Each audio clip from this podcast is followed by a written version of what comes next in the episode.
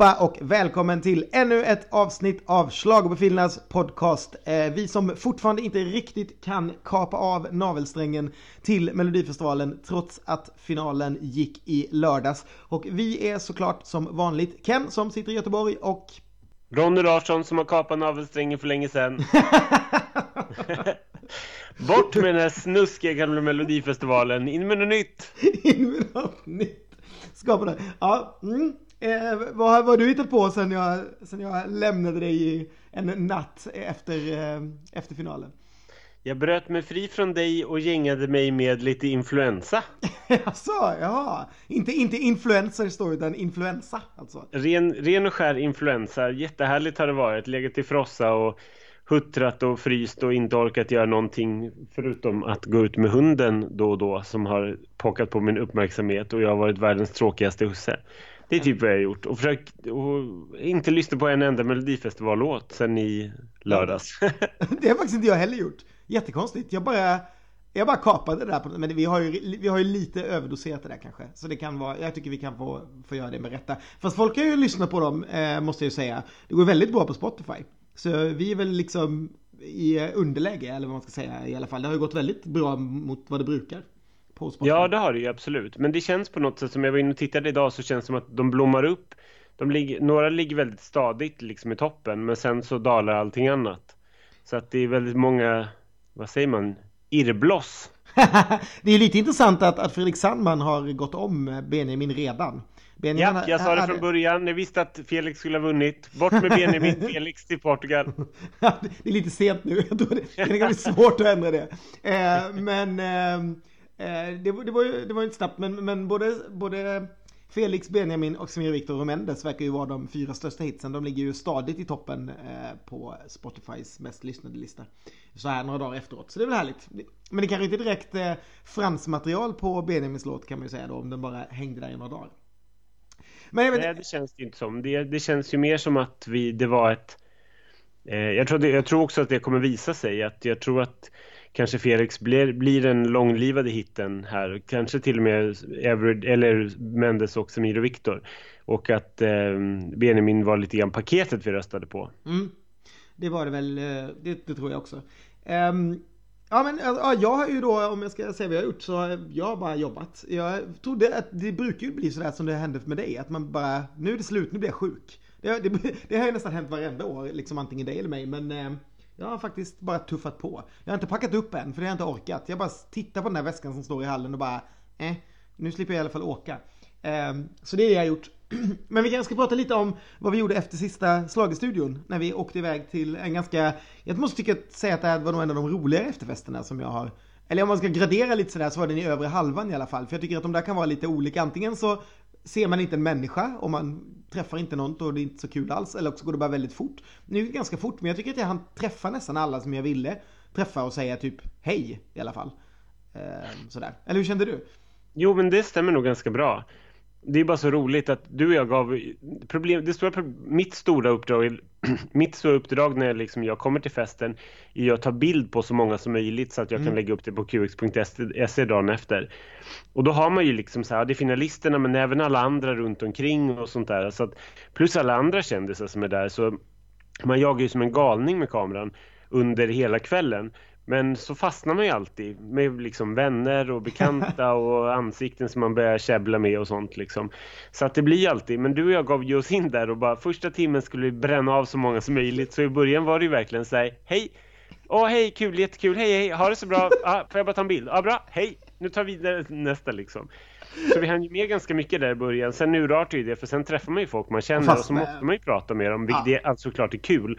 Och då bidrar det ju såklart till att man har lite bubbel i kroppen och är ännu gladare för att se dem liksom.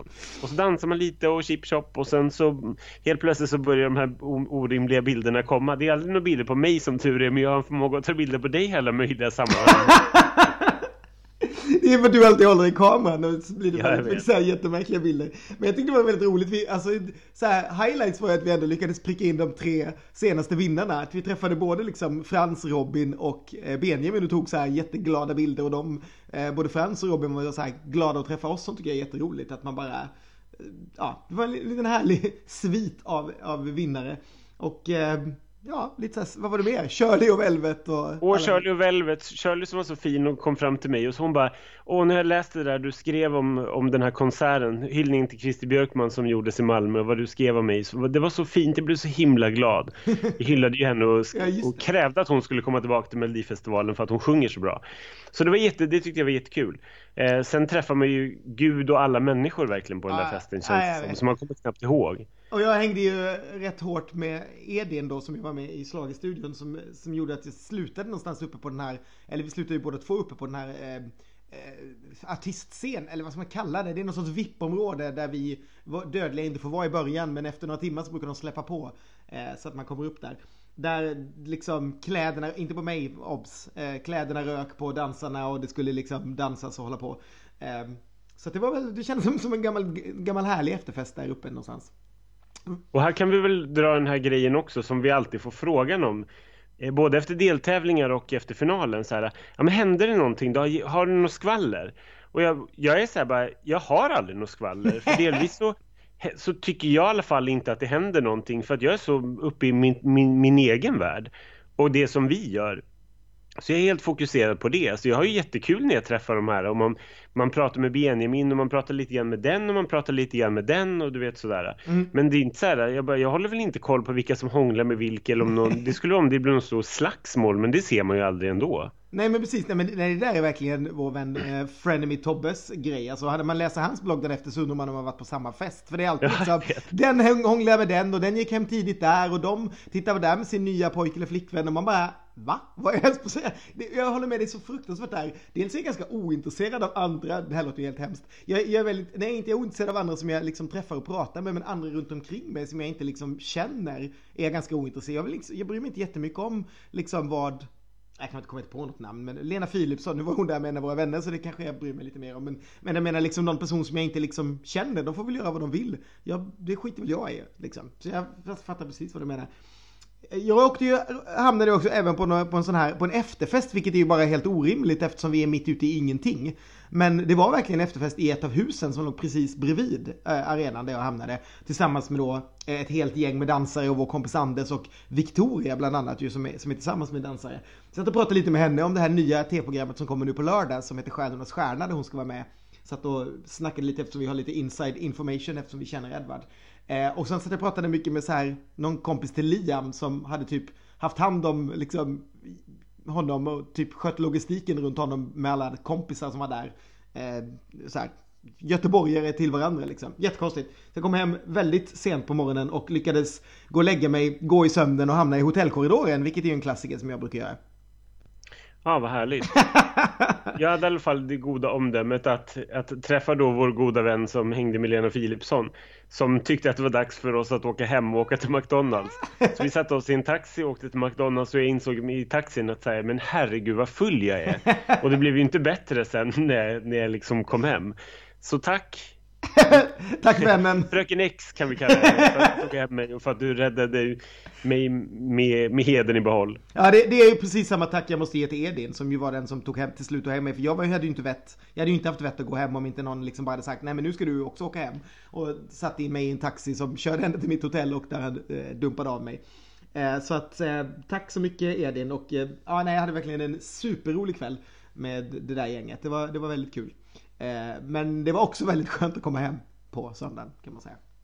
Ja, det var lite, var lite om vad vi, så här privata grejer. Nu är det väl dags att vi dyker ner i eh, lite siffror som jag har kommit idag. Alla röstningssiffrorna eh, och så vidare. Men jag ska börja med att prata om en annan siffra som vi kanske inte diskuterade tillräckligt när vi direkt efter satt och pratade i Slagerstudion. Nämligen det här med att vi absolut inte hade någonting att säga till om i år heller hos folket. Eh, det skiljer alltså 20 poäng mellan Benjamin och Felix efter att internationella juryn har röstat. Och mellan ettan och tolvan så skiljer det 30 poäng eh, hos folket. Det betyder alltså att om vi säger att Felix hade fått högst poäng och det hade varit samma då som, som Benjamin fick. Så hade eh, Benjamin kunnat ha fått Mariettes poäng, alltså nia hos folket och ändå vunnit över Felix. För så långt ledde han liksom innan. Eh, de 20 poäng är ju enorm skillnad liksom med det systemet som, som det är nu. Så att det, ja, det är ju något skevt här. Typ. Ja men det är jätteskevt och jag bara jag blir så provocerad när jag hör det här, för det är så, här, det är så uppenbart att säga, hur kan, varför kan inte SVT ändra det här? Vad, vad, vad, krävs för att man ska få, få till liksom någon slags ändring? Folket inte. bidrar ju inte med någonting överhuvudtaget om det, om det fortsätter så här. Nej, och det, och det, är, det är så sjukt. Och jag menar, alltså så här, och det här vill jag verkligen trycka på. Det här är inte internationella juryns fel. Den har ju fungerat innan, den fungerar fortfarande. Ja. Den är ju helt rätt. Problemet är ju bara att man sen tre år tillbaka tar tillbaka all folkets makt liksom. Om Mendes är treårsfolket, då ska han ju vara topp fem. Han ska ju inte komma sist. Det är, Nej, bara precis. orimligt. Däremot ska han ju inte vinna. För det har ju liksom, om internationella ju sätter honom sist, fine. Då ska han inte vinna liksom. Men han ska komma en bra bit upp när han får liksom, när han kommer trea. Det, det där är så sjukt. Och det, det, är så sjukt också att det är deras smala lycka på SVT att liksom samma etta och tvåa var samma etta och tvåa, för folk tänker inte på det. Det var så här, ja men det blev ju precis som vi ville. Ja det blev mm. det ju liksom. Ni hade ju samma mm. etta och tvåa även om ettan, man skulle kunna säga att folket hade två ettor, för det var ju fan nästan ingenting som skilde mellan Eh, Benjamin och Felix. Men det var, och då finns ju internationella juryn där och ha, så att fine. Jag har, inte, jag har inget problem med resultatet så eh, i toppen. Men, men sen är det ju liksom helt sjukt. De måste ju ändra om den här appen. Och jag, jag, vet att jag inte borde säga något för jag röstade faktiskt både på Benjamin och Felix. Alltså egentligen så vill vi väl då att man bara ska rösta på en för det är ju där det blir tydligt. Problemet är ju att alla röstar på allt. Så att det blir ju ingen skillnad liksom. Men två eller tre tycker jag fortfarande att man kan få rösta på. Men, men eh, ja. Det är ju tydligen 1,5% av Sveriges befolkning som röstar fem på allt. Ja, det, det säger sig själft. Men alltså om, om vi har en etta och tvåa efter internationella juryn, då måste man ju ta ställning här känner jag Ken. Man får ju bara rösta på en då. jag förstår att vi redan röstat. Jag, ja, röstade, jag röstade ju under Ja, det är sant. Och, eh, men, jag... eh, men eh, ja, jag vet. Jag, jag, tycker, att, jag tycker bara att det är, det är så irriterande, för jag tycker det blir så tråkigt. Och det blir så, den sista, liksom, de här folkrösterna blir så tråkiga att höra när det bara är liksom när allting är så likt varandra. Ja, det, låg, det är så här 5,7 procent 5,9 procent 6,1 procent Man bara, ja men det spelar ingen roll, det rör ju inte till. Jag älskade liksom förr i tiden när Ja men vi minns ju bara liksom på 2009 när folk flyttades om till höger och vänster och oj, Måns ramlar ner och oj, nu klättrar Carolina Vugglas och oj, du vet sådana mm, saker. Mm, mm, Då var det ju liksom raffel i röstningen. Nu har vi den här jätte, det är ju jättespännande först och främst med den här internationella jurygrupperna när de delar ut sina poäng. För det vet man ju aldrig hur det ska gå, men där ser man ju en tendens. Men det sista är ju bara liksom, det är bara ett stycke stor förnedring för alla de som får under liksom folkets liksom 4, 5, 6, 7, 8, 9, 10, 11, 12 poäng. Ja, nej men jag menar internationella måste ju liksom kunna vara en, om det nu hade varit så att liksom, liksom hela Sveriges befolkning hade så här liksom stått upp ja, det, alltså om det hade varit så här franstryck på Felix, om vi säger så, att det hade väl liksom varit hitten här. Då ska ju liksom Felix, då är det klart att Felix ska vinna, men det hade han ju inte gjort, även om han hade haft liksom Frans eh, eh, liksom tryck bakom sig så hade det ju inte riktigt hjälpt tror jag nu Nej, som appen ser ut. Och det är ju helt, det är ju helt orimligt liksom. Mm. Eh, så att, ja nej men app, det där måste de bara se till. På något sätt så måste man, jag, jag, jag kan ta att appen finns i, i deltävlingarna. Man kan prata jättemycket om så här barn och bla bla bla hur det funkar och sådär. Men, men någonting i finalen åtminstone att man bara får rösta på en eller att man får liksom Ja men så att, så att man fokar liksom på färre låtar eller att man får rösta på bara tre då, eller något. Ja men liksom. Men, ja men typ, jag, jag, tycker det skulle vara rimligt att man får rösta på tre i alla fall. Mm. Då har man liksom på något sätt så här att man tänker pallplatser. Att man har så här, de här, det här är mina, det här är mina, de här vill jag se i toppen liksom, mina tre. Mm. Det är helt rimligt. Jag, du vet när jag hör talas om folk som röstar på så här fem, sex stycken, då är jag bara, men har det brunnit i huvudet på er? Ni måste ju liksom tänka vinnare när ni kommer hit. Ja. Jag, jag röstade på två stycken ska jag säga. Jag röstade på min personliga favorit Jessica och så röstade jag på Felix, den som jag ville skulle vinna. Mm. Så enkelt var det för mig. Sen hade jag såklart kunnat dela ut hur många röster som helst för jag älskar Mendes låt, jag älskar Samir Viktor, jag tycker Benjamin hade varit en, är en bra representant mm. liksom. Men någonstans så får man ju ta ställning och känna vad fan, nu handlar det ju om att sålla fram en vinnare och kanske lyfta fram sin personliga favorit på en bättre placering än vad den kanske hade fått om, av internation, mm. internationella juryn. Mm. Så någonstans så får ju folk, det blir lite grann, nu får vi ta folk i örat att klarar ni inte av det här själva då får, ni, då får ju SVT bestämma åt er. Ja men precis, och på, nu är det ju internationella juryn som bestämmer åt er för att de inte, för att ni inte kan fatta det här. Eh, jag måste ju säga också att eh, jag förstår ju också att det kan bli lurigt såklart första året för att om man har olika, för det kommer ju inte folk att fatta.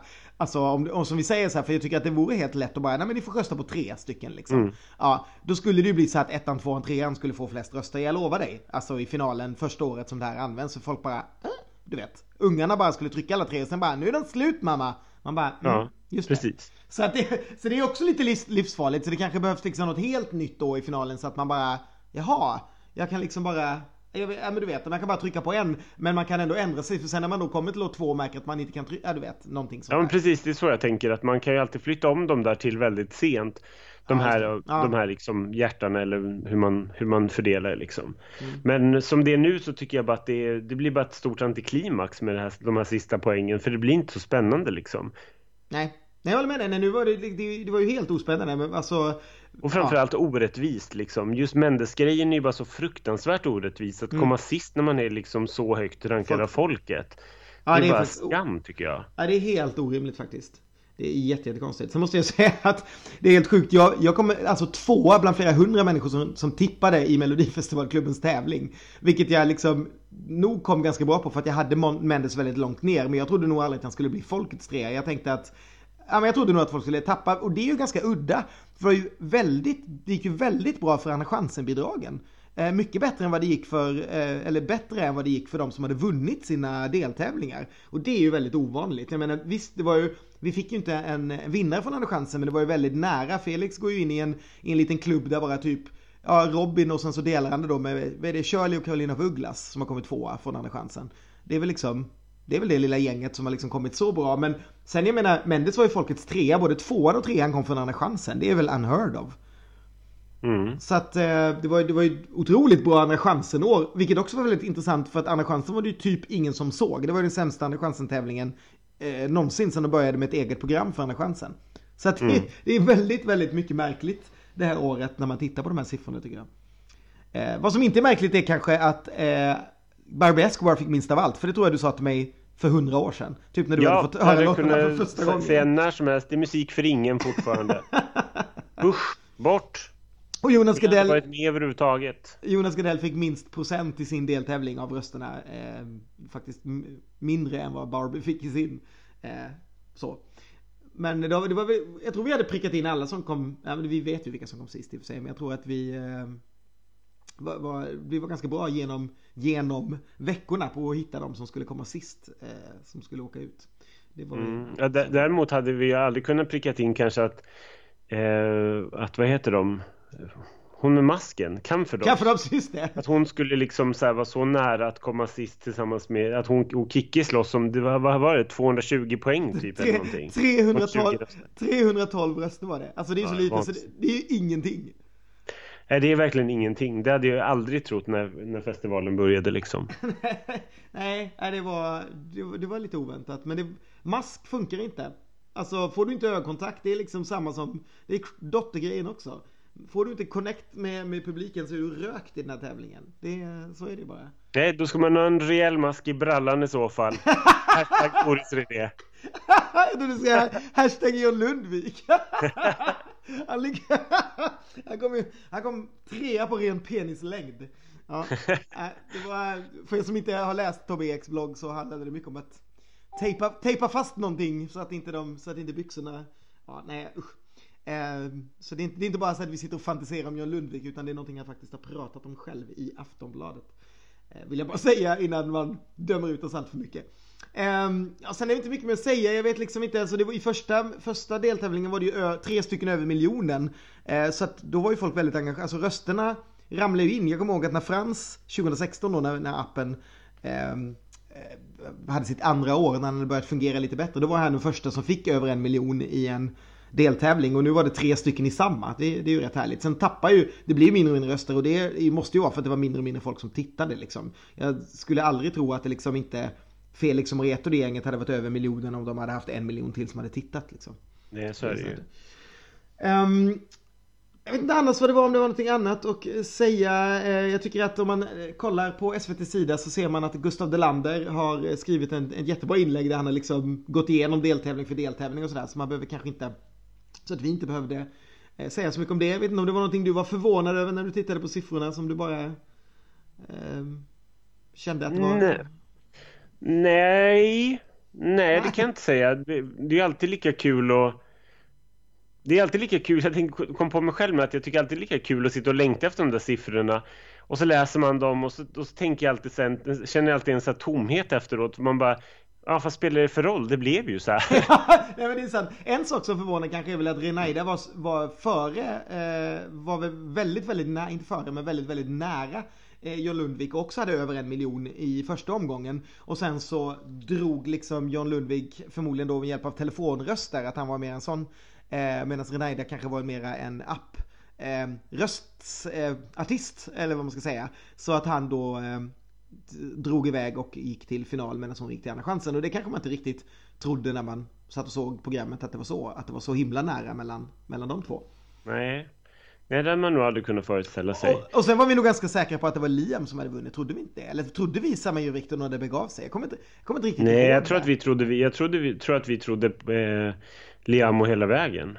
Jag kommer inte riktigt ihåg. Å andra sidan var vi ju väldigt Samir och Viktor. Alltså när vi var där. Att det var liksom... Mm, jag vet. Men det var bara det, det fanns någon sån här vibb av att så här, ah, ja men nu levererar han när han väl kom dit. Så att då blev det liksom att han, att han tog det. Plus att Samir och Viktor alla hade gått direkt till final. Nej, så då kunde man kanske inte tänka sig det riktigt. Nej, de måste ju verkligen haft, alltså om vi, om vi bortser då från såklart eh, Felix som, eh, som kom från ingenstans och är nu jättestor och ligger ett överallt och Benjamin såklart som vann. Så måste jag säga att det här har ju liksom verkligen varit Samir och Viktors liksom triumftåg. Dels att få liksom vinna med störst eh, procent i, i, år. Alltså den som alltså var mest överlägsen i sin deltävling. Ehm, och sen då komma fyra. Vilket är ju fortfarande helt otroligt häftigt. Inte så konstigt om man tänker då att de redan hade vunnit sin deltävling. Men om man tittade på det innan så är det ju otroligt häftigt för dem att komma så pass högt. Ja men verkligen. Ja, och sen måste jag säga att här, de har gjort allting rätt med tanke på, vi gnäller ju ofta på när det är åt andra hållet. Mm. Till exempel Mariette. Att, att de liksom så här, nu, nu sammanfattar de på något, något, något sätt så här, det absolut bästa av jag tycker de har gjort bättre och bättre. Mm. Alltså när de har varit med i Melodifestivalen. Det började med Groupie som var så här, okej okay, det var en okej okay barnlåt med en effektiv refräng. Sen kom Bada Nakna som var en bra kit som de gjorde svin, som de gjorde jättebra också. Med ett snyggt framträdande och en så här riktigt, riktigt härlig refräng. Och sen toppar de det ytterligare en gång till med den här låten som jag tycker är bara är superhärlig och som känns som en tilltvistning av liksom allt som är bra med dem. Och det tycker jag är jättekul, så jag vill verkligen så här, hylla killen och, eller team, och teamet bakom dem för att de tänker helt rätt liksom. Så att man inte bara ställer upp med någonting som man bara okej okay, men det här var bra eller det här tror man på men man måste tänka ett varv till tror jag. Jag tror att folket vill ju se samma sak fast ändå inte samma sak. Ja, men precis så är det ju. Precis så är det. Man måste liksom överraska någon. Man måste behålla sin egen stil. Man kan inte hålla på och byta stil hela tiden för det tror jag det gillar inte folk. Om man ska, nu använder vi folk ganska generellt här men, men det brukar inte fungera. Men om du håller dig men utvecklas för om du håller du bara till samma Bengtzing så går inte det heller. Så att, ähm, ja. Ursäkta? Ursäkta, vad sa vi? Vilket namn nämndes där? Nej men jag, jag, tycker att, eller problemet med Bengtzing var väl också att så här, hon gjorde det ju sämre. Ja. Om vi bara ska klämma in det. Att hon hade ju några toppår där hon gjorde exakt samma sak och det ja, gick exakt lika bra. Sen försökte hon med någonting nytt och det funkar inte alls. Och så försökte hon med någonting annat. Däremot har jag faktiskt inga problem av att folk släpper saker som Jessica och sådär när det väl är i final. Alltså på, på, något sätt så tror jag att många tänker så vi att det där är jättehärligt och det ska absolut vara i final och man älskar det men man vill kanske inte skicka det till Eurovision. Sen liksom, jag är inte sådär jätteförvånad att liksom eh, det var ju lite samma sak med Bengtzing på tiden när hon gick till final, att, eh, ofta, att ofta folk tappade det. Hon var väl hjälpt upp, upp av juryn något år, men, men liksom eh, lite sådär. Så att, och, och som, som Samir och Viktor har haft det tidigare, nu tycker jag att det här, det här var en låt som skulle kunna klara sig i Eurovision. Så jag är inte dugg förvånad att den, den fick ju till och med en tolva av brittiska juryn. Mm. Eh, ju. Ja, de, var, de var ju muppar. ja, jag vet. Ja. Helt så orimligt röstat rakt igenom tycker jag. Men, men bortsett från det, att, jag tror inte heller att det handlar så mycket om att folk släpper utan jag tror att det handlar om att ja, men det blir jävligt tufft i finalen och man röstar liksom på sin favorit, eh, eller uppenbarligen inte, man kanske röstar på sina tre favoriter eller fem favoriter och det var ett väldigt bra år och då kanske vissa faller bort. Mm. Det var förra året fick väl till exempel Lisa Ajax allra minst röster av ja, folk. Ja, ganska lite. Eller, och det ja. var väl, eller om det var året innan. Ja, jag kommer inte ihåg. Fono fick också lite till exempel förra året. Men, ja, men hur som helst, och då tror jag liksom att så här, bra låtar kommer alltid falla bort på något sätt för att det blir så här. Det gäller att ha sin, sin, sin fan crowd där liksom. Mm. Och sen tror jag att många som älskar Melodifestivalen som röstade på Jessica och definitivt skulle vilja se henne i final hade kanske andra vinnarfavoriter och då tar man bort det där liksom. Men jag är i alla fall glad och Jessicas vägnar att hon fick mest röster i den andra omgången i deltävling 3. Ja, precis så var det faktiskt. Eh, mm. Och ehm, eh, ska vi tänka vad det var mer? Ja, det, det är också lite, Mendes resa är ju faktiskt ganska sjuk egentligen. Dels så kom han trea då i sin deltävling och dels så var han väldigt, väldigt nära att ryka mot Patrick Swayze, eller ja, Sigrid Benson. Eh, I ena chansen. Det var, ju, det var ju den absolut jämnaste duellen där det skilde typ liksom nästan ingenting. Jag tror det var 50,9% mot 49,1 eller någonting sånt där. Ja, det var väldigt nära. Väldigt, väldigt nära. Och sen ändå halka in liksom som trea av folket. Så att det, det är ju det är ju ganska snyggt liksom. För det var ju med det, med det sätt så skulle man tänka, det är inte så konstigt att han kom sist. Men så var det inte, folket lyfte ju upp honom. De som hade liksom på något sätt varit ganska tveksamma tidigare blev faktiskt bara wow. Så att, ja. Det var lite konstigt. Däremot vann ju Felix sin stensäkert den chansen, vilket vi såg, och likadant med Margaret. Eh, Moncho var ju verkligen bara på håret att slå eh, Kalle Moreus, som ju kom också väldigt starkt där i andra omgången. Men det, där var en kul grej å andra, å andra sidan, för där såg jag att eh, vad heter han? Felix vann ju vis, visserligen stort över Mimmi, men det gjorde ju faktiskt Margaret över Moncho också i enda chansen. Ja. Och där var, var vi ju många osäkra och bara, ska barnrösterna fälla Margaret för att ja, de gillar Moncho bättre liksom? Men det var ju en väldigt säker seger på samma sätt. Jag tror att det var ganska likt procentuellt nämligen. Mellan ja, det var det. Det var väldigt likt. Ja, det var, jag tror att skillnaden var bara någon, eh, jag kan ha det här Ja, just det, det var kanske en, en halv procent mer som skilde liksom, som gjorde till Felix fördel. Så att, men annars var det ju typ exakt samma typ av cross liksom eh, mellan dem. Och mm. Renaidas seger var ju också ganska stor eh, mot, mot Olivia. Och Olivia halkade ju vidare på ett bananskal kan man säga för att eh, Visst var det så att eh, jo, Elias Abbas hade ju mera i första omgången. Men sen på något sätt så ringde folk mera på eh, Olivia än vad de, eller ja, ringde och ringde. Det kanske finns folk som har appröster kvar i andra omgången. Vad vet jag? Det är jag som gör slut på alla mina då. Precis. Precis. Ja, nej, men det kanske inte behöver nämnas så mycket mer med varken siffror eller placeringar. Kan man tycka. Allting annat var väl ganska rimligt där det hamnade kan man säga. Eh, vem, vem tror du var mest besviken? På sin placering? I finalen? Ja, bara sådär. Ja, jag, jag tror att Jessica var mest besviken. Mm. Eller Mendes var väl såklart mest besviken för att det var väl orimligt att komma sist liksom. Mm. Men Jessica och Mendes skulle jag väl säga för jag tror, inte att, jag tror inte att någon av dem hade räknat med att komma på de platser de gjorde. Nej. Men, Nej, men samtidigt, så, samtidigt är det också så här, så jag tror att jag nämnde det i slagestudion att i Mendes fall så var, det ju, så var det ju tråkigt, men han verkade bara så jäkla nöjd med att ha fått folkets liksom tredje mest röster. Så det, var väl, det var väl härligt och det visar ju bara hur, hur dumt systemet är liksom. Mm. Jessicas fall så är det väl bara, gud vilken lycka att komma att, att ta sig till final liksom än en gång. Eh, när man, när man tävlar med en stor slager liksom. Och sen spelar det ju verkligen noll roll om man kommer liksom på plats 11 eller om man kommer på plats vad kom Magnus Karlsson? Typ sjua eller någonting. Jag menar det är så här, whatever. Det skiljer ju bara liksom 10 poäng.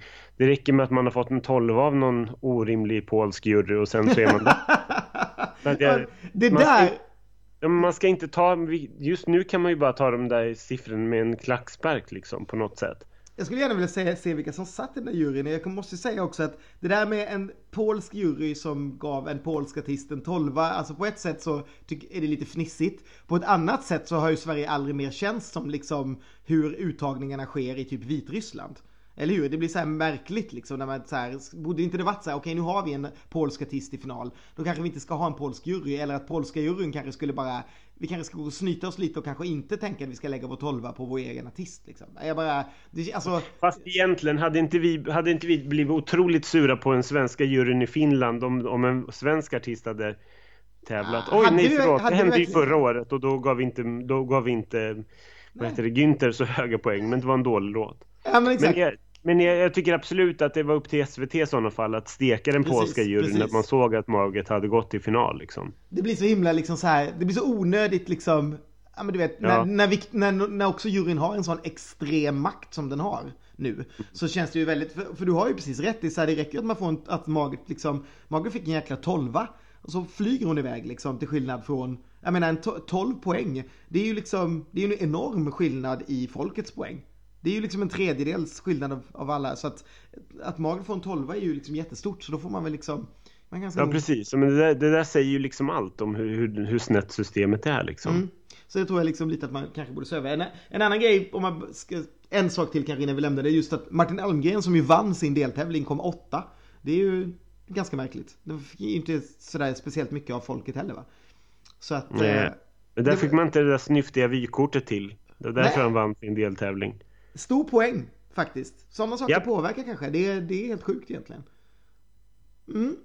Ja, ska vi, ska vi lämna alla siffror? Nu har vi i alla fall en, en låt som har vunnit som ska åka till, eh, till Portugal. Ja, så är det.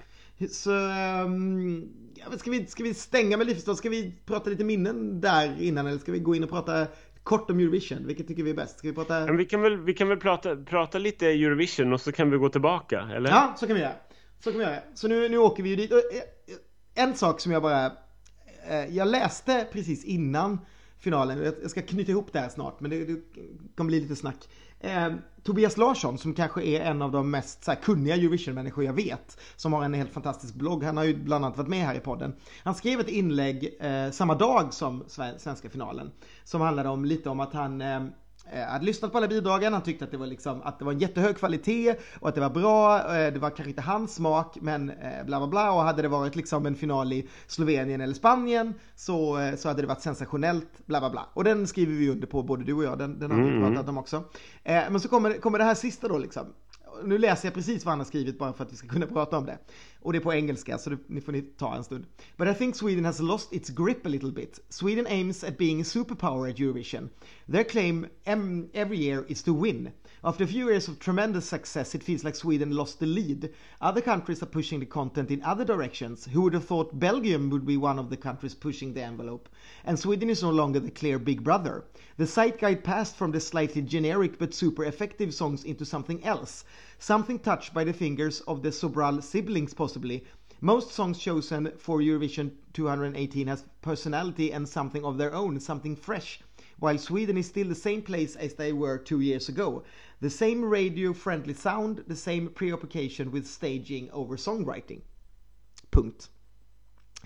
Eh, och jag, lite, jag, vill, jag, vill, jag vill bara diskutera lite här, för jag tror att det där är en åsikt som ganska många Eurovision-människor har. Eh, och det är också inte en helt ovettig tanke någonstans. Men det jag, det jag tänker på främst där, eh, som stör mig lite, det är att ja, det är ganska många nya länder nu som är ute och trycker, vilket väl är bra. Det vore väl idiotiskt om det bara skulle vara Sverige hela tiden. Två, jag tror inte att Sveriges grej är att hela tiden, eller det är väl klart att vi vill vinna Eurovision, men vill inte alla det som är med? Varför är de andra med om de inte vill vinna? Det är väl liksom, det är väl någonting man pumpar upp att man vill. Så att det, den förstår jag inte heller. Sen är vi väl helt medvetna om att vi kanske inte gör det varje år. Men okej, okay. men det, det, som stör mig mest i hela den här grejen eh, med att det börjar komma mycket mer personliga låtar till Eurovision och sådär. Det är ju att fler och fler länder har ju ingen uttagning. Vi hade ju också, alltså hade vi bara sagt sen när vi skickar Dotter, punkt. Eller vi bara, vi har ingen uttagning i år, vi har fått in Felix låt, vi skickar den. Punkt. Det är ju en sak och det är ju så Belgien gör och de driver det framåt. Det är så Bulgarien gör när det har gått bra för dem. Det är så Holland har gjort när de i så skickar en skitlåt i år och driver det framåt. Det är så Israel gör i år när de plötsligt nu liksom är favorittippade. Och dit vill inte vi gå. Är det det som är liksom trenden efter hela den här, då, då tycker jag att det är ganska skönt att vi är Sverige som skickar radiolåtar. För att jag, jag vill liksom inte vara ett land där någon annan liksom skickar något bara för att vi hela tiden ska liksom trycka någonting framåt. Utan ska vi, ska vi trycka liksom musiken framåt Eurovision så tycker jag att vi måste göra det tillsammans allihopa. Liksom hela Sveriges eh, så här, och jag tror dessutom att vår grej med Melodifestivalen är eh, kommer vara liksom poplåtar alltid som passar på Spotify. För vi är liksom ett sånt land tror jag, där det är det som, som gäller. Eller vad tror du? Ja. Det, är liksom, det är lite min tanke av, av, av det här. Nej men jag, jag håller med, jag skriver under på det du säger, det låter helt rimligt. Sen måste jag bara så här, sen, Sen håller inte jag med och det här kanske Christer Björkman kommer ta mig i örat för. Men vad då? vi har väl för fan inte alltid legat i framkant. Vad är det för jävla smörja? Nej, vi skickade ju slagers hela tiden. Alltså när vi, ja absolut, vi vände upp och ner på hela Eurovision-världen när vi skickade Euphoria. Men med You, på vilket sätt sköt vi fram positionerna då?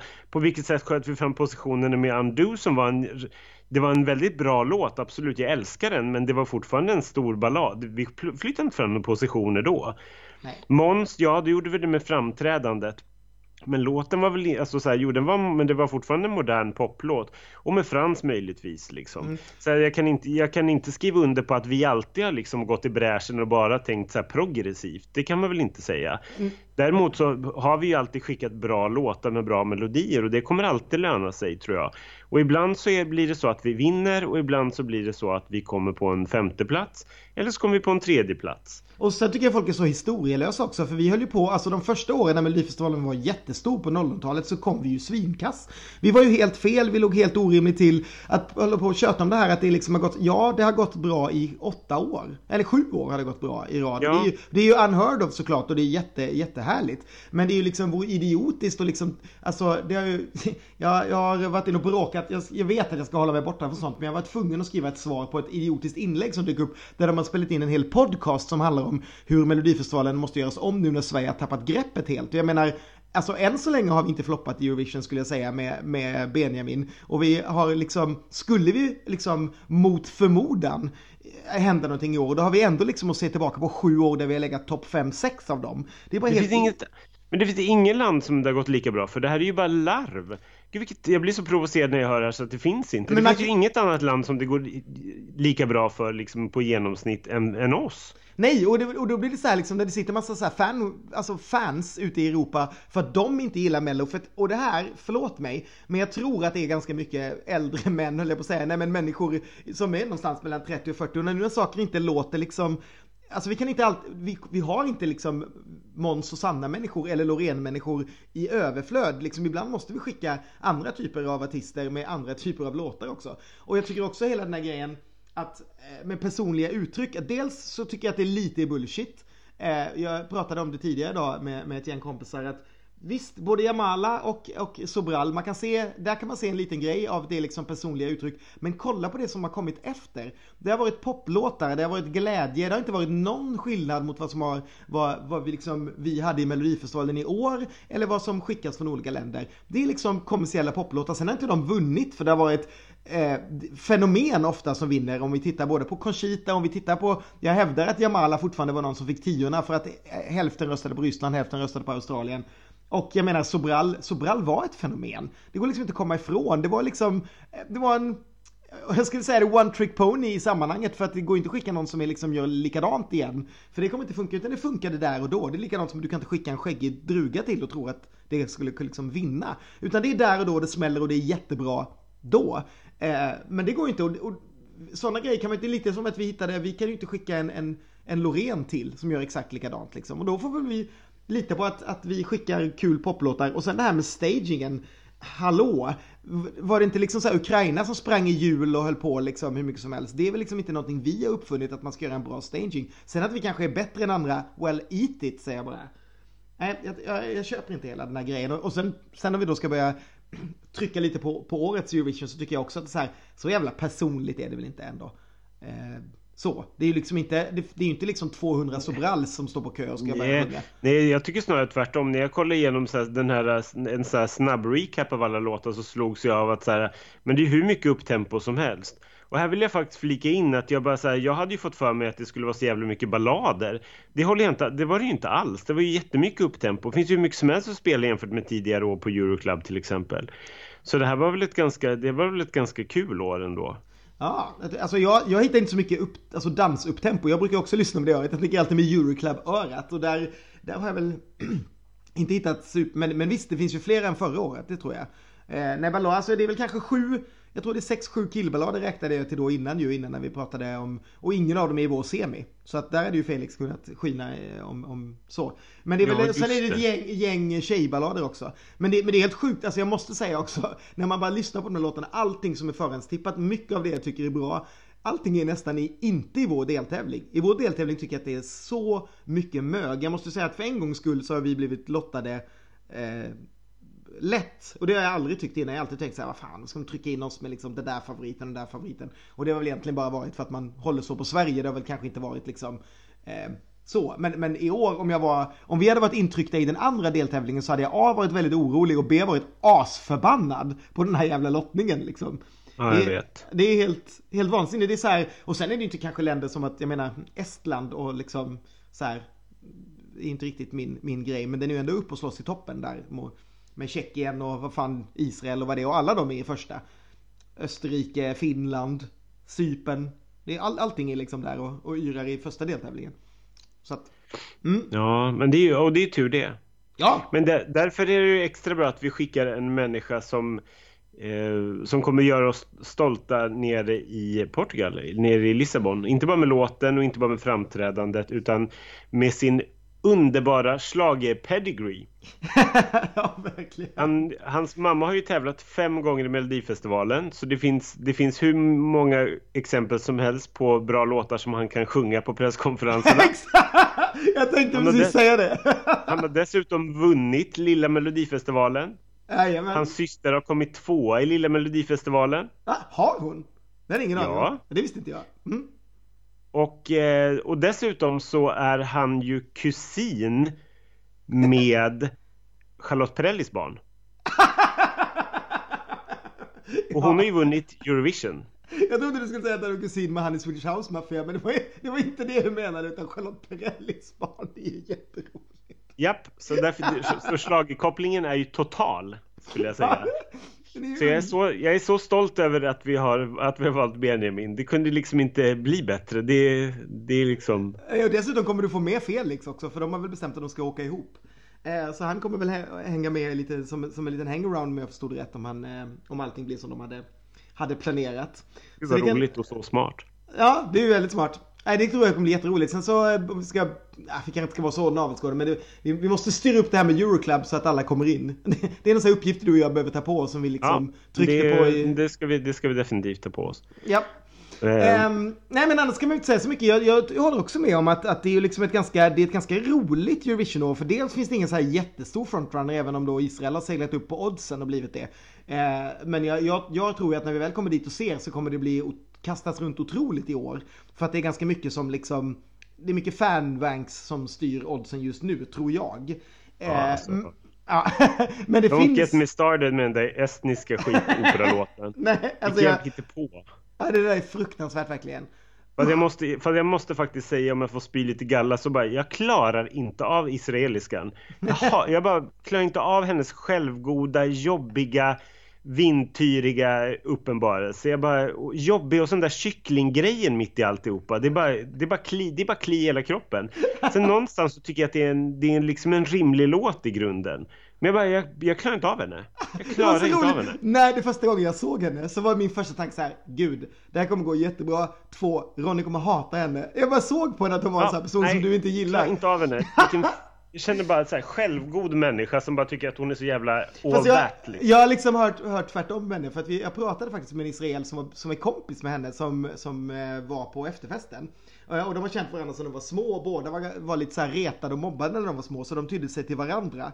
Eh, så hon, hon, är lite så här faghaggig då med honom och de har varit liksom hängt ihop. Och hon hittade ju då sin grej genom att hon kunde göra alla de här konstiga ljuden. Och nu har hon liksom då via talang i Israel blivit en liksom stjärna då på att hon gör alla de här ljuden. Och i den här låten gör hon ju då något sorts kycklingljud. Eh, men han sa att hon är liksom, hon är, hon är en ganska skön brud. Så jag ska väl, jag ska väl vänta och se. Eh, och ge, ge henne till det the benefit of the doubt. Men jag, jag tycker nog faktiskt att kycklinggrejen är den är på gränsen för mig att jag tycker faktiskt att det är lite kul. Alltså det, det ger, det ger det en edge och en identitet, en sån här älska-hata grej som just både Sobral och Jamala hade som jag tror att det kan gå bra för dem för att de har. För att de menar att det är liksom den, den biten liksom. Men samtidigt är det en mycket rimligare låt. Alltså det, det är ju en ganska liksom kul eh, partyrefräng på det hela liksom. Det är ju samma som gjorde, vad heter den, eh, Golden Boy. Samma snubbe. Absolut. Ja, nej men det är väl kul. Annars så håller jag ju... Det, det, det var ju kul att lyssna igenom låtarna lite snabbt, liksom jag som inte hade haft så bra koll. Och upptäcka att så här, men just det, den här och den här och den här. Så det finns ju en hel del liksom. Jag, är fort, jag älskar ju liksom att Monsters finns där och jag mm. älskar ju Azerbajdzjans och Australiens låtar tycker jag är fantastiska. Mm. Jag hade ju liksom knappt någonting förra året. Det var ju liksom Ja, det var Verona och Island. Sen här var det ju bara smörja rakt igenom tyckte jag när vi åkte till Ukraina. Sen mm. började man ju tycka att låten var, vissa låtar var bra längs vägen. Men visst på det stora hela så, hade jag, så var det bara det liksom. Mm. Men eh, så jag, jag, jag, tycker det känns som ett roligare år i år faktiskt. Ja, det tycker jag också. De senaste tre åren i alla fall. Det sjuka är att jag, jag har fortfarande så här, för typ så här, jag vet inte, elfte året i rad nu känns det som Italien som favorit. Vilket är så här helt orimligt. För det är liksom inte så Och den jag tycker jag också är bra. Ja, den tycker jag är jättebra. Och det, det var ju liksom, förra året var ju Italien en favorit. Jag älskade ju hon tjejen som var i Stockholm också. Och jag var ju väldigt svag för Ilvolo när Måns eh, begav sig också. Sådär, så att, jag vet inte varför, men, men Italien år tycker jag är jätte, jättebra. Sen så håller jag med dig. Eh, Azerbajdzjan tycker jag också är liksom, så här, det, det var ju han som skrev eh, The Only One. Eh, fast här tycker jag att det är mycket härligare. Det här känns mycket mer fräscht än vad, den, eh, vad jag tyckte den gjorde. Eh, alltså gillar jag, också, jag gillar ju Österrike som du inte gillar. Jag gillar ju Israel lite. Jag gillar Australien som du sa. Eh, Sverige såklart. Så att det finns ganska mycket där och sen så Ja, och sen så ska man ju peta in så här märkliga saker som Norge och sådär som bara man inte fattar vad som ska hur det ska gå med. Och så Nej, men alltså det där, nu får jag bara flika in där. Det där blir, det där blir jag så provocerad av. Grejen är så här att jag, jag kan förstå låten någonstans. Tills. Alltså så här, för att den är så enkel, alltså den är ju trams verkligen. Men någonstans så, så ser jag ju att det här kan ju bli lite farligt för att den är så effektiv. Eh, så det köper jag. Men jag blir så provocerad över att man har snott till den här Måns-grejen och gör det så jävla taffligt. alltså så här, det här klippet från den norska finalen, alltså förlåt men Skäms Rybak, skäm, en, skäms NRK, skäms alla som har varit involverade i det här. Det är så taffligt gjort ska man göra det här liksom att man greppar ett eh, tecknade instrument så får man väl göra det på riktigt. Ja. Han leker där med sitt nyschamponerade hår utan någon vax i eller någonting och bara leker bort allting och tror att det är en jävla dagis. Jag håller med dig så fruktansvärt mycket. Det är så jävla taffligt. Usch, och det, och det, ja, nej jag håller med dig helt. Och det här vann ju totalt överlägset över den där riktigt bra låten också. Jag orkar inte. Nej det där är konstigt och jag tror, jag tror faktiskt att tjeckerna kommer äta honom. Eh, som ju gör, alltså båda är ju så här orimliga funkgrejer men medan Tjeckien är ju bara ren porr typ. Någon ung kille som verkligen bara sjunger om att knulla hela tiden. Eh, och det tror jag kommer gå mycket bättre hem i öst och jag tror att det kommer också att döda liksom eh, Rybak-grejen. Jag tror folk kommer bara sitta, vad fan, vad håller han på med? Liksom. Jag hoppas det, jag hoppas verkligen det. Nej, jag tror det här är Finland. Finland och Sverige kommer gå bra i Norden i år. Danmark kommer gå bra också. Fast jag... Heja Danmark! Danmark är favorit. Jag får väl ge dig Danmark då nu när vi ändå, när vi ändå håller på. Den, den, när, man, när man lyssnar på dem så man blir ju ändå lite glad de där jävla vikingarna. Alltså just refrängmässigt. Men jag tycker fortfarande det är mossa. Men jag kan inte hjälpa att man blir lite skärmad av det. Jag håller med dig. Eh, där. Och sen är det så här Sypen är en helt rimlig slynlåt också. Det, detta begrepp som man bara får använda. Rimlig slynlåt. Ja men det är ju bara ett begrepp jag får använda i Eurovision och det är menat som något otroligt positivt. Du vet ju, jag älskar ju slynlåtar. Det är det bästa som finns. Men vi måste, vi måste, vi får inte glömma bort att det heter slynpoplåtar. Vi får inte säga slynlåtar. Då Nej, tappar okay, det sin innebörd. Då låter det bara snuskigt. Okej, okay. jag, jag skulle säga att Tjeckien är också en slynlåt även om det är en kille som sjunger. Det handlar inte om kön. Eh, utan det är också väldigt slynigt. Men jag tycker det är härligt ändå. Jag tycker att det ska få den här öst, öststats eh, liksom, sexualiteten som sipprar in i Eurovision ibland. Jag kan tycka att den är lite rolig.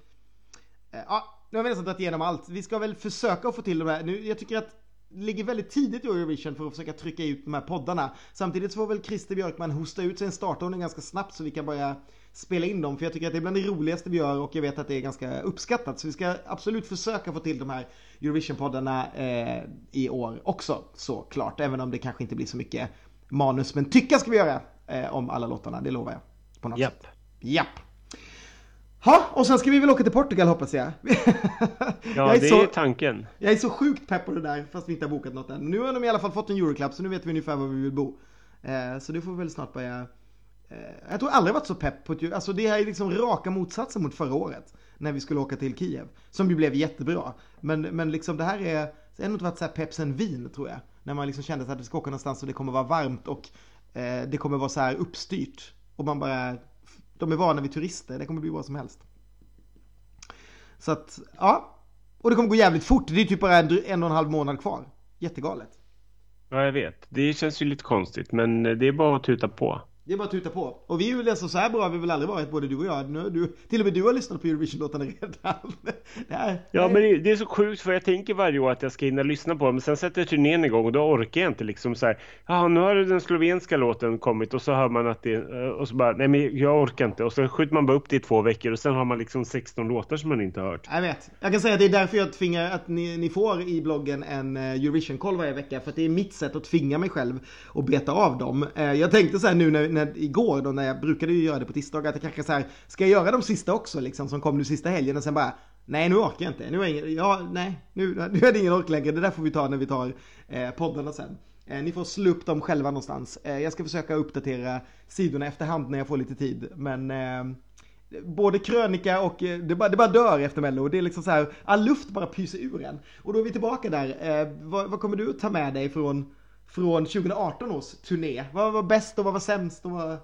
Åh oh, gud vilka vad många frågor på en gång. Eh, bäst tycker jag ändå att... Det var svårt. Bäst var ju såklart att Jessica gick direkt till final. Det var ju ett favoritögonblick.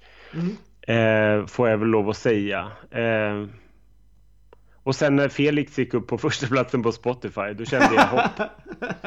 eh, men sen tycker jag överlag att det har varit en så kul turné. Jag tycker vi har haft roligt, vi har jobbat på bra, vi har gjort mm. bra grejer. Ehm, jag tycker att det var så kul fester, värda att minnas. Jag orkade mer i början än vad jag orkar mot slutet kanske.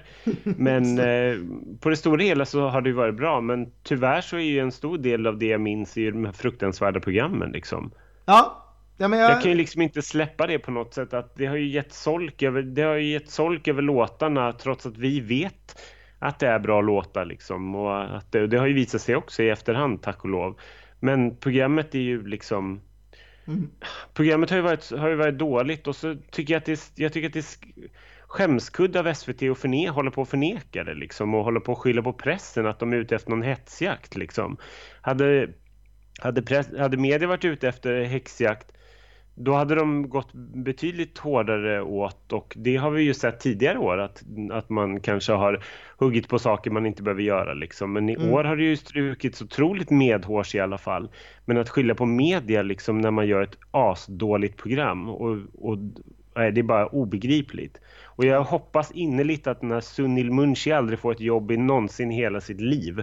Och han kan vara lika arg på mig som han var på Tobbe för det. För att, han, för att Tobbe en gång råkade skriva huvuden ska rulla eller, huvud, eller huvuden bör rulla. Vad det var. Men man kan inte schabbla bort ett, ett, Sveriges största tv-program på det här sättet. Det är liksom som att någon har kommit in två veckor innan och bara skrivit ett manus. Okej, okay, nu kör vi på det här. Ja, men du gör det här och du Freddy, gå ut i publiken och var lite härlig, det blir toppen. David, du kan vara lite torr och läsa det här, det blir jättebra. Och sen så, och sen så ja men vi har något dansnummer i början av varje, det blir skitbra, vi kör på det. Bra, nu vill jag ta semester och gå ut och röka en cigg. Liksom. men typ, och jag, det stör ja. mig så jävla mycket och jag blir så ledsen för att liksom att hjärtat i, i programmet inte har funnits. Mm. Kärleken till Melodifestivalen har inte funnits. Det har inte funnits någon liksom kärlek till vad vi har genomgått de tidigare veckorna. Det är det man älskar från varje, liksom, vad minns vi från varje program? Eller vad, liksom, mm. Nu fanns det ju inte så mycket att minnas emellanåt, men låtarna liksom. Mm. Det, är, det gör mig så ledsen liksom. Man har, man har tagit, det känns som man har tagit mitt barn och bara gett det en ordentlig omgång med stryk. ja. Vilket låter helt ja. hemskt. Men lite så är det. Jag känner mig jag känner mig ledsen faktiskt. Och jag känner mig ledsen över att jag tycker inte att SVT verkar inse det. Och det, det gör mig jätteledsen faktiskt. Ja, men jag tycker också det. Jag tycker att det, det, det är väldigt märkligt hela den där grejen. Jag håller med dig så fruktansvärt. Det, det har varit liksom smolket, att det har varit sån dålig stämning liksom. Och det är så här, alltså vi, nu säger jag inte vi, men pressen är ju där för att för att skriva om det här programmet och då måste de ju skriva det man tycker och är det dåligt och man tappar en jävla massa tittare så måste man ju skriva om det. Och då kan man inte liksom, och då får man nog bara ta det. Man kan inte liksom, och jag förstår att man inte, det har jag skrivit flera gånger, man kan inte gå ut och säga så här, ja okej, okay, program två, det här är skitdåligt. Vi har nog, an, vi har nog anställt en fel regissör, det går inte. Men internt får man lösa det och sen får man bara hålla tyst. Man kan inte gå ut och bara säga att nej, det här är någonting som pressen hittar på. Eller vad hans världsfrån, liksom världsfrånvända grejer om att folk stod upp och jublade i arenan. Han gör väl för fan inte tv-programmet för arenan. Eller det är liksom... Nej, men, alltså det där, det där kan jag inte ens närma mig. Att folk stod, vad var det? Folk stod upp och gjorde... Efter föreställningen och gjorde vågen. 12 000 gjorde vågen? Det gjorde de inte alls. Vi var där varenda föreställning. Det gjorde de inte en enda gång. Folk liksom det var, inte, det var inte alls den stämningen. Titta på klippet från när Petra Marklund uppträder så kan ni få se att det var inte den, det var ingen jävla frälsningsstämning där inte. Det, Petra Marklund var fantastisk och ingen, ingen, ingen liksom ont om henne. Men det var ju absolut inte så här, åh gud, det här var det häftigaste vi sett i hela vårt liv. Nej, och så bara, jag bara, bara förstår inte. Och sen en annan sak. Jag menar så här, ja de tappar tittare men de har också för fan, vi som har varit runt i de här ishallarna. Det börjar bli väldigt, väldigt glest på fredagsrepetitionerna nu. Jajamän, lördagsförmiddagarna när alla kidsen kommer, då är det folk. Och på tv-sändningen, visst, det vill jag ha folk biljetter till. Men fredagsrepen, det var något rep vi var på där liksom Henke typ fick börja så här ropa fram folk till paketten för att inte liksom artisterna skulle stå där och bara Hej, det är ju nästan mindre folk än när vi sitter där på repen. Alltså mm. det, det, de måste ju shapea upp programmet också. Någon tjänar väl pengar på det där antar jag och de kommer väl inte vilja fortsätta göra det i så fall om inte liksom eh, Ja men det måste bara shapea upp det här programmet på något sätt. Det kan inte vara så jävla svårt. Det kan inte vara så. Man får väl sluta titta på massa jävla fokusgrupper och skit och ta reda på att titta på vad det är ni har. Kolla liksom vad, vad folk liksom kolla vad som är bra. Kolla inte på vad folk saknar. Det är väl bara det är väl bara skit liksom. Gör ett, nej, jag tycker det är så fel utgångsläge. Det, det, är det absolut det jag håller med om. Jag kommer att ta med det som sämst på turnén. Alltså hela stämningen eh, och sådär. Och sen kommer jag addera det jag tjötat om hela turnén. Den här jävla snön. Den här kroppen kan släpa sin väska genom ett eller möjligtvis två små städer med snö. Men sex stycken jävla städer med snö. Sådana vintrar vill jag inte ha mer. Vi hade det någon gång där i slutet på 00-talet. Vi var klara med det. Ända sedan det började gå bra för Sverige med, i, i Eurovision så, och i Mello så har det liksom varit bra väder för den här, den här slagreporten. Så att jag vill inte ha mera sådana här Övik-grejer med snö överallt. Bara bort. Så, nu har jag sagt den också. Det tycker jag inte om alls. Men det är, det är typ hela Sverige just nu som går muttrar över den här kylan. Men jag tycker att vi ska gå in i det när det är snö, vi ska komma ut ur det, då ska det vara vår. Punkt. Inte någon jävla 14 minus. Amen. Amen. Och bäst, vad ska jag säga var bäst? Jag tycker nog bara, nej men jag håller nog med att jag tycker att vi har varit bäst. jag tycker vi har haft väldigt, väldigt roligt i år. Eh, utan att slita för mycket på varandra, vilket vissa år hade liksom varit jättejobbigt. Jag tycker att vi har också lyckats leverera mycket roligare än vad vi gjorde förra året eftersom det var lite nya ansikten att plocka in eh, och, och, fråga saker och prata med. Eh, och jag gillar när vi får till sådana här saker som med de här dansarna som eh, Olivias dansa är. För det är fan ingen annan som gör den typen av grejer och den tycker jag att vi kan göra. Sen får folk tycka att det är lite barnsligt eller fjantigt. Jag tycker att det bara är, det är kul. Vi, eh, som dansargrejen har alltid varit vår grej och den, den tycker jag att vi eh, gör bra. Så att, nej men jag tycker vi, jag lägger bäst på oss. Det var väl ego, härligt. jag håller, jag håller helt med. jag tycker vi har varit bäst. Sen så måste jag säga, jag började ju hela den här turnén med att skriva att jag skulle tänka på att varje vecka var den sista. Eh, och det har jag väl kanske, kanske gjort, men jag tror definitivt inte att det här var mitt sista år. Däremot så skulle jag nog kunna öppna för att jag kanske inte åker lika länge på alla sex veckorna. Förstår du vad jag menar? Alltså jag började tänka där någonstans att hmm, någon gång kanske det räcker att så här, jag är där på torsdagen och Ronny kommer lite senare, eller Ronny är där på torsdagen, du vet så här, att man bara Fast sen vill man ju inte missa någonting heller så tänker jag nej men det kan jag ju inte göra heller. Och så och ska jag vara där på torsdagen då kan jag lika gärna vara där på onsdagen. Och så bara så försvinner allt det där liksom. Det är möjligtvis andra chansen man skulle kunna komma på fredagskvällen liksom. Eh, ja men lite så, det, så är det väl. Det kan jag väl hålla med om. Just för att det blir, och det här låter så jävla gnälligt, men det blir, man blir ju inte, alltså det är precis som du sa, man trött, man faller ju ihop lite mot slutet när man vill vara som mest pepp. Eh, och då kanske man måste liksom börja se över lite vad, vad man kan skruva på så att vi fortfarande kan leverera lika bra grejer fast man inte liksom är helt slut. För att det, det blir en konstig grej det här när man, jag räknade ut, jag har inte varit hemma på två månader eh, en helg. Om man inte, jag var ju, visst Göteborgshelgen var jag ju här, men inte riktigt samma sak ändå för man är ändå borta. Och det blir ju lite, man, blir lite konstig mot slutet. Och det vill man ju inte vara. Man vill ju vara samma liksom peppade människa som när man går in i det liksom. Att man, att man verkligen kan liksom eh, leverera på samma nivå. Så att det, det är väl det som är det viktiga, inte liksom så mycket som att åh vad gnällig jag är, det är så jobbigt, utan att man vill verkligen vara liksom, man vill ju inte så här, ja nu gör vi massa saker, nej jag orkar inte liksom. Nej, jag orkar inte, mm. vi orkar inte göra det här.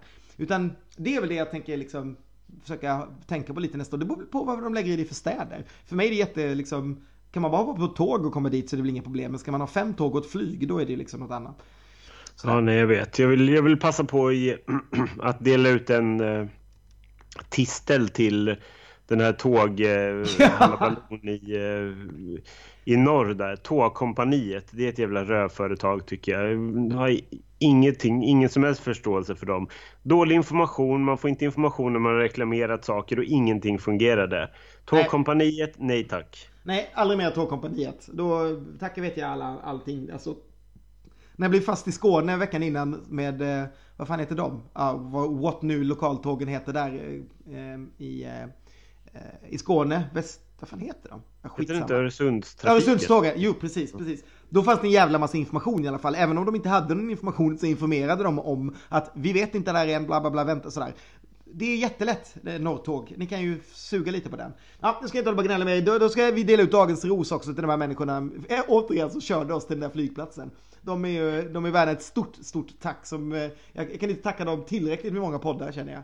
Eh, Nej, fantastisk, fantastiska människor. Stort tack till er. Ni räddade vår vistelse, eller vår hemkomst rättare sagt och gjorde att allting blev så mycket bättre. Jag tyckte ju att det var eh, rätt härligt uppe i Övik samman, sammantaget ändå. Ja men det, det måste jag nog säga också, där är en, en annan fin, om man ska ha en kul grej. Vi hade ju en jättefin, där vi gick och, ut och åt ett helt gäng eh, på en restaurang som vi hade varit på tidigare när vi i Övik. Det var en väldigt härlig, liksom, härlig kväll, en av de så här finaste under, under turnén tycker jag. Så att visst, Övik var inte bara så, jag ska inte alls såga Övik som som stad. Men det var mycket snö och väldigt svårt att ta sig därifrån och, och så. Det, det, det är väl det liksom.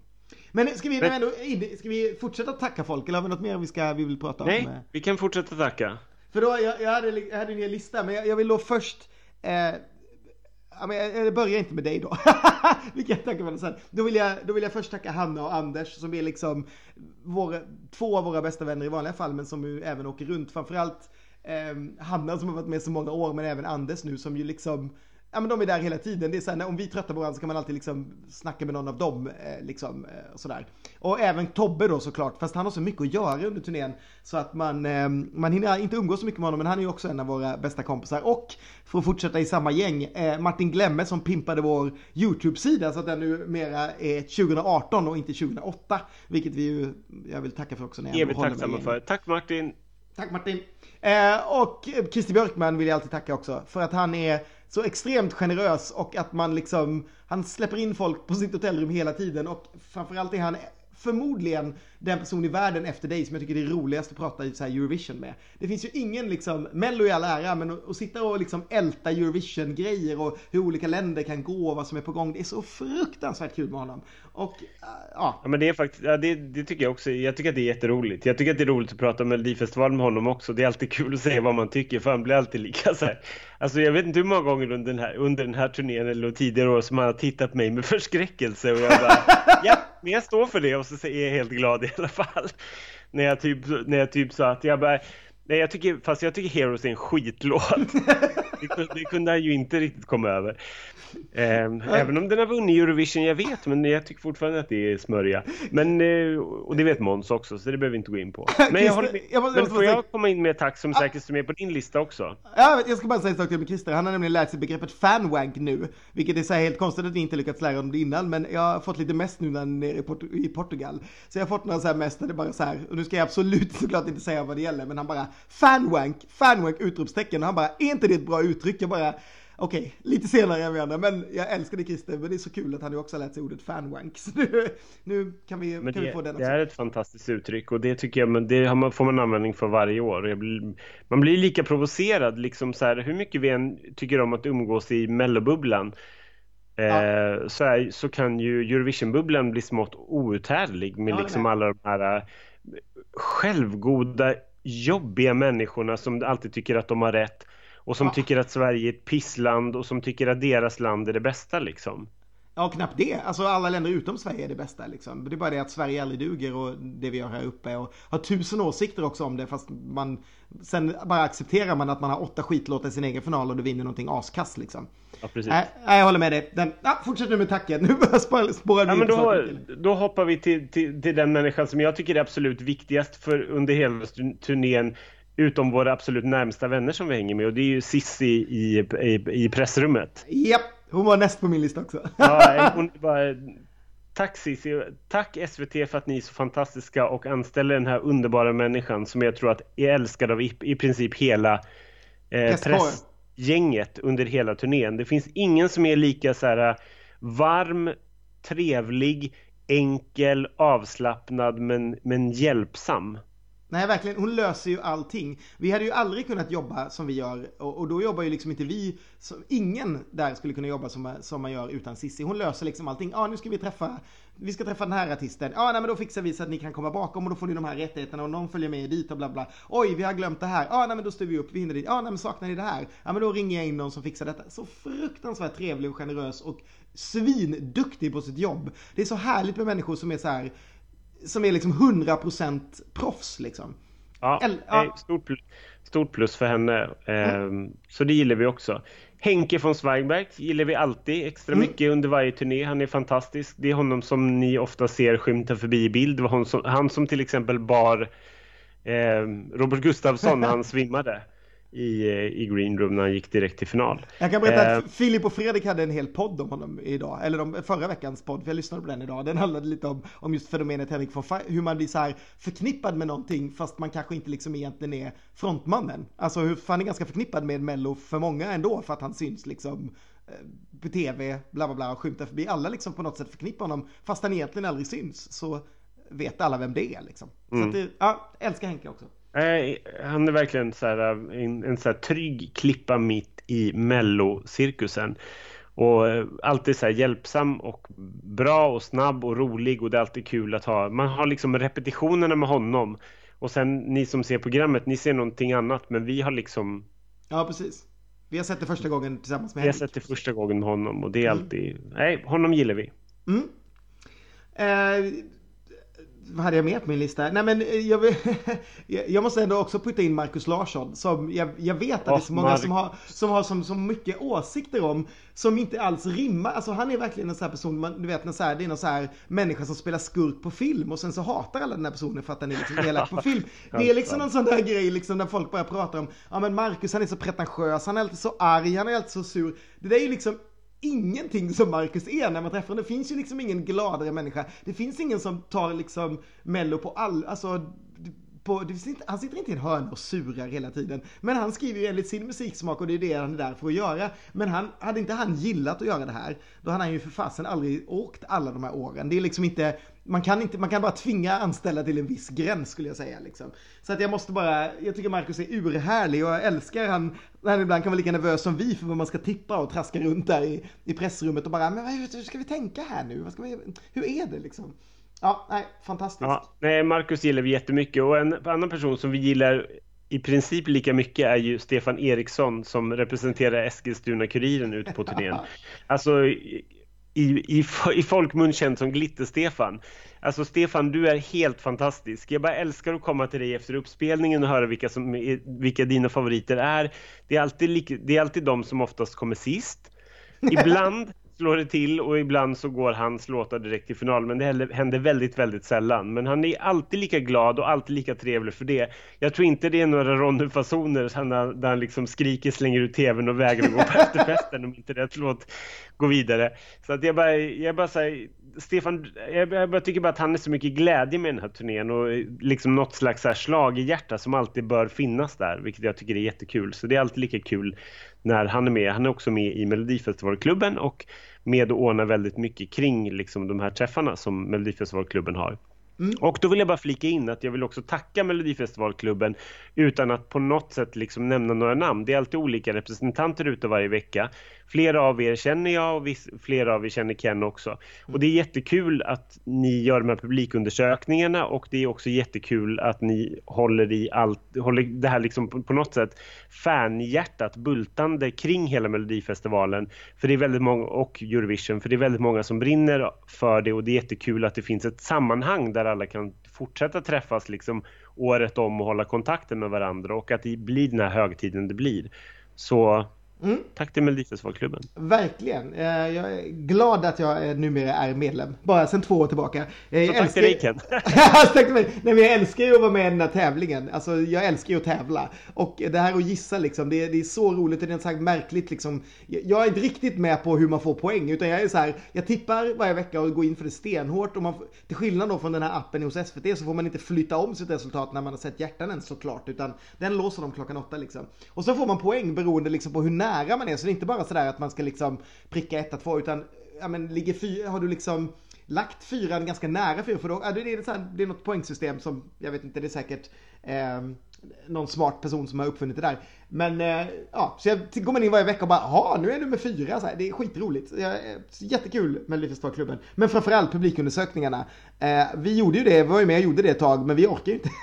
så det är underbart att ni fortfarande orkar göra det här. Alltså när det är när ni inte finns längre då, eller när ni inte orkar göra det snarare vill jag säga, då vet vi inte vad vi hittar på. Så jättetack. Mm. Ja, har du något mer?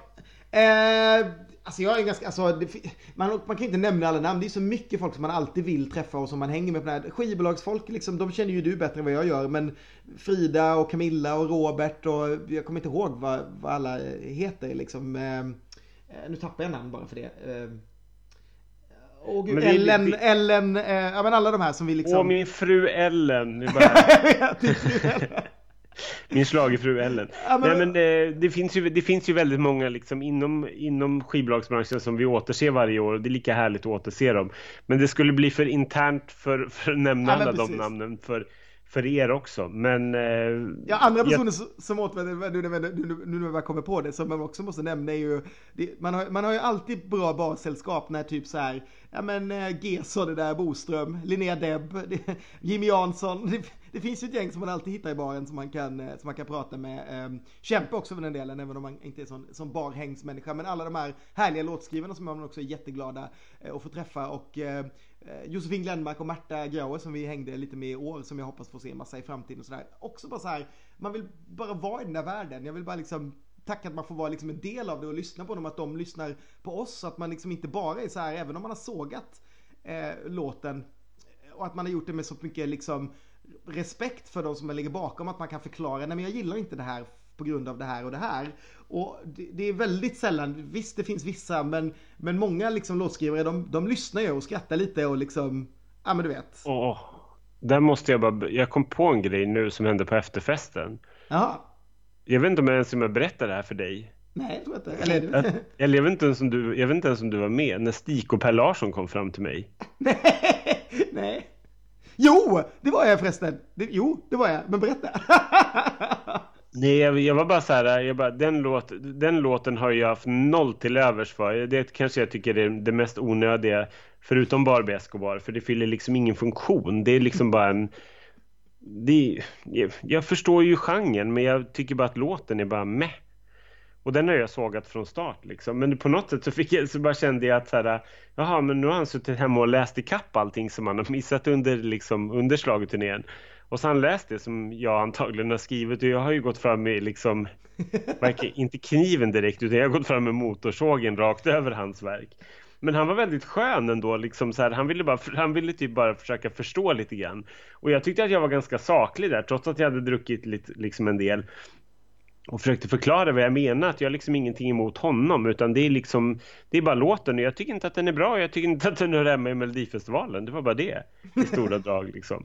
Eh, men man blir, det är alltid lika roligt och där slås man också av den här grejen som man alltid, man alltid får tänka på och som jag har fått tänka på ett antal gånger. Ja. Eller i alla fall i början man lärde sig misstagen när man mm. skrev saker och så tänker man det är ingen som läser det här eller liksom. Mm. Och så bara, jo men det är ju folk som läser det man skriver. Man måste ju alltid ha liksom kött på benen för det man, det man tycker och det man, det man säger. Man kan ju inte bara slänga ut sig var som helst och bara hon, typ hon klär sig som eller han klär sig som eller hon sjunger för jävligt eller liksom. Man får ju vara lite rimlig i sin kritik. Sen kan man ju fortfarande vara väldigt ärlig och tycka exakt vad man, vad man tycker. Men det är det jag tycker är skönt att man man ja. måste kunna backa upp det också. Ja, men det tror jag jag lärde mig ganska snabbt de första åren. För det är väldigt lätt att bli väldigt rolig om man sågar saker väldigt hårt. Alltså ja, det, är väldigt, det, är, väldigt, lätt att göra sig väldigt lustig på andras bekostnad och liksom skriva alla möjliga liksom så här orimliga saker. Och då blir ju folk ledsna och det vill man ju inte egentligen. För man tänker bara på att man själv ska bli liksom omtyckt. Och det där, det där lär man sig liksom. Och man lär sig precis som du säger att kommer Stikop här fram till en på en efterfest då får man fan stå för det man har skrivit och då måste man kunna göra det också. Och kan man göra det så tycker ingen att det är orimligt. Ni kanske inte blir bästa kompisar liksom. Det, det är väl inte det. Men jag menar man kan också säga nej men det, det var det här liksom. Så att, ja men det var det. Eh, ja. Och det var det jag kände att så här, för han frågade typ så här, hade du koll på mig innan och sånt där? Jag bara, nej det hade jag väl inte direkt. Jag vet att du liksom, att du går, går till varje spelning.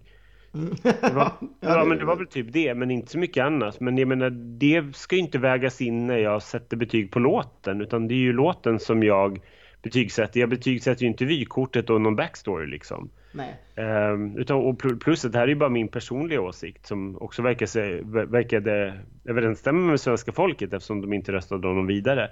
Men jag, jag uppskattar ju också när folk kommer fram och, och, och liksom frågar eller säger någonting och bara ifrågasätter.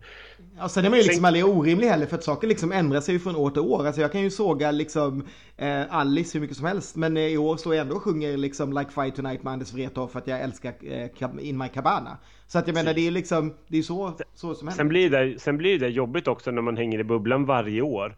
För man, man återser ju liksom samma ja. låtskrivare och samma artister. Jag menar, jag 2012 till exempel så älskade jag Mollys låt och jag, ty jag, tycker att Molly är en superskön tjej liksom och som jag träffat i olika sammanhang genom åren. Och sen så gjorde hon, eh, vad hette den där låten? Universe. Universe som jag verkligen bara tyckte var smörja och sånt slöseri med liksom talang att hon, och plats att hon ställde upp med den där. Hon skulle ju komma med en vinnarlåt, inte det där liksom. Och då, gjorde jag, då kände jag verkligen att jag undvek henne typ hela turnén för att jag inte... för att det blir så jobbigt när man inte liksom har någonting gott att säga om låten. Mm. Och, och, det blir så här, äh, lite grann Krista förra året också, att jag bara älskar Krista som person och jag vill ha med henne i allt, men du vet Nej, det, Snurra min jord var inte en bra låt fortfarande liksom. Och då får man försöka trixa sig ur det så gott man kan i alla fall liksom. Nej, och det var liksom likadant. Jag, jag satt ju ganska mycket och pratade med Sasha i år till exempel och med, med husdansarna som jag alltid brukar försöka prata med och sådär. Och de är ju en del av det här innehållsgänget som, som jag sitter liksom och, eh, ja men som, som vi väl har sågat liksom absolut mest av allt. Och då är det ju väldigt viktigt att man också har väldigt, varit väldigt tydlig eh, med det där. Att det är liksom, nej, vi har liksom, det är inte det som är problemet. Liksom hur det ser ut eller eftersom Sasha då är ansvarig för hur alla nummer ser ut och vi inte liksom hur dansarna bla bla bla. Det är inte det som är mitt problem utan det är liksom innehållet i sig, inte liksom Ja, sådana saker lär man sig också. Inte det visuella. På samma sätt som att vi inte har Eh, att vi inte har sågat, eh, vad heter det, Freddy eller, eller David. David vi har varit väldigt noggranna med att påpeka att det, det de har att arbeta med är inte speciellt bra liksom. Mm. Jag håller med. Har vi, tack, är det någon vi har eh, missat? Har du någon ja, vi, har säkert, vi, har säkert, vi har säkert missat många ja. men just nu så känner jag att, eh, att vi har hunnit med ganska mycket ändå på, på den här tiden. På, jag, jag passar på att tacka Dennis och Sain också bara för att dels för att de gjorde så fantastiska nummer i årets mello och dels också att de ställde upp i vår eh, podd förra gången. Eh, också två stycken fantastiska killar som jag är jätteglad att de ska åka till Portugal också. Mm, precis. Precis. Eh, för det antar jag väl att de ska. Den där sängen ska ju monteras ner och byggas upp. Ja, någon eller... måste ju styla honom och någon måste ju se till att han går rätt. Så att det, det, det räknar vi absolut med. Precis. Eh, men mest av allt då så vill jag tacka alla som har läst allting vi har skrivit och som har lyssnat på de här poddarna och alla ni som skriver saker, vilket jag tycker är fantastiskt. Även ni som skriver att vi är dumma i huvudet. Ah, okej, okay, jag kanske inte tycker ni är eh, jättesnälla, men, men jag tycker det är kul när, när, folk reagerar. Jag tycker det är kul när folk inte tycker samma. Jag tycker det är folk när folk tycker samma. Eh, både på Facebook och framförallt då i bloggen. Jag tycker det är så underbart. Alla ni som lyssnar på de här poddarna, att det är bara så här otroligt svårt att fatta att det liksom är flera hundra människor som ska lyssna på det här en och en halv timmen som jag och Ronny snart har suttit och pratat här. Det är bara, det är liksom mindblowing för mig och eh, när det kommer fram folk som vi väl har nämnt tidigare i en podd att det gjorde bland annat i Övik men också eh, Ronny hade en rolig upplevelse där det kom någon fram på ICA och så vidare och pratar med henne. Jag har också fått folk, jag har folk på jobbet vars barn följer det här slaviskt. Det blir så här jättemärkligt när liksom kollegors barn har en relation till mig som inte jag har. Ja, det är jättekonstigt. Men helt fantastiskt. Jag tycker att det är så kul att ni gör det. För att jag måste säga att man, man gör det så mycket och ibland är man så trött. Men att folk sitter och väntar, alltså när man är som tröttast och vi är såhär, men ska vi göra en slagestudio? Det finns ju fan ingen wifi på det här hotellet. Så kommer det liksom tre, fyra människor på, på, på Twitter eller någon på Facebook eller bara, när kommer studion? Eller ska ni inte sända någonting snart? Man bara, det sitter folk och väntar på det här. Jag tycker, ja, det finns liksom inte tack i världen till, till alla er. Jag tycker det är så häftigt verkligen. Jag med. Jag, jag skriver under på allt. Det var, det, var en lång, det var en lång grej, men jag, bara, jag, jag, jag kan bli lite här, nästan lite blödig av det där. Och eh, ja, det kanske är med det vi avslutar den här podden. Och eh, jag vet inte, Förra året så körde vi ju en podd i veckan fram. Det vore väl för mycket att hoppas att vi gör det. Jag tror att vi kommer nog kanske inte... Det kanske kommer någon podd då och då om vi hittar någon kul person som vi vill snacka med. Eh, vi har ju fortfarande en poddidé som vi ska försöka genomföra. Den kanske kommer till hösten om vi ska vara reella eller senare i vår. Eh, men innan nu och Eurovision så är det väl Ska vi vara realistiska så tror jag väl att det kommer komma inför Eurovision-poddar och sen så kommer vi att vara i Portugal. För det är liksom ja. bara fem veckor dit och jag tror inte att vi kommer hinna någonting annat innan dess. Eh, men eh, jag hoppas att ni hänger med på det och håll koll Eh, framförallt på Facebook, där är väl det som oftast liksom när man delar länkar och saker vi tycker är kul som eh, dyker upp. Så håll koll på det. Mm? Någonting mer? Nej, just nu känns jag mig helt uttömd på schlagerenergi. Måste ladda batterierna så jag är redo för Eurovision och eh, ja, nej. Tappa 6 kilo så att jag kan se, synas i t-shirt i Slagerstudion från Portugal. Eh, är mitt mål, kan jag säga. No sugar, eh, no carbs, no food. Är min, min trestegsraket för att komma i mina kläder eh, till Portugal. Eh, nej, men det var allting. Eh, puss och kram, sköt om er fram tills vi hörs nästa gång. Hej då! Hej då!